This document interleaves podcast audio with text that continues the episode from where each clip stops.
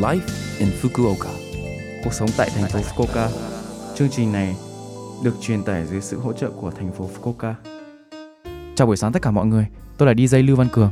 Trong chương trình Life in Fukuoka, chúng tôi sẽ cung cấp thông tin sinh hoạt và đi chơi để mọi người có thể có thời gian vui vẻ và thoải mái ở Fukuoka. Thứ sáu hàng tuần, tôi là Lưu Văn Cường, đến từ Việt Nam, sẽ truyền tải thông tin đến các bạn.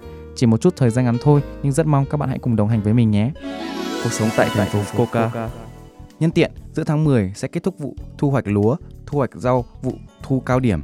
Đã đến lúc tôi nhớ đến những món ăn nóng hổi, không chỉ có ngũ cốc, gạo và khoai lang, mà cả trái cây như lê, nho và hạt dẻ.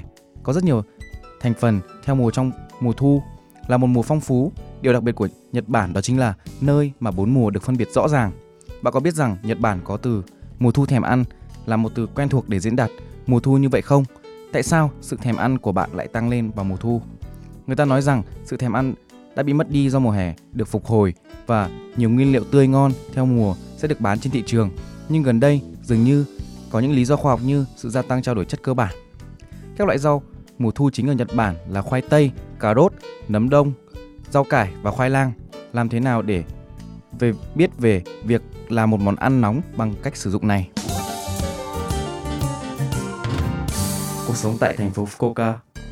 Hôm nay mình xin giới thiệu thông tin đi chơi mùa thu hiện tại tại công viên Umi no Nakamichi Kaihin Park ở Higashi-ku, thành phố Fukuoka.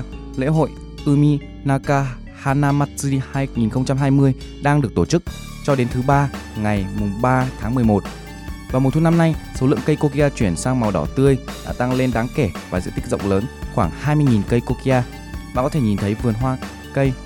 Ngoài việc thưởng thức hoa mùa thu như hoa hồng, Keto và Cosmos, cũng có nhiều sự kiện khác nhau mà các gia đình có thể thưởng thức, chủ yếu vào cuối tuần. Ngoài ra, vào các ngày thứ bảy và chủ nhật từ ngày mười bảy tháng mười đến ngày một tháng mười một, lễ hội châu Á Uminaka cũng đang được tổ chức. Để biết thêm thông tin chi tiết, hãy kiểm tra trên trang web uminakapark chấm gi pi uminakapark chấm gi pi. Vào cửa miễn phí vào chủ nhật ngày mười tám tháng mười.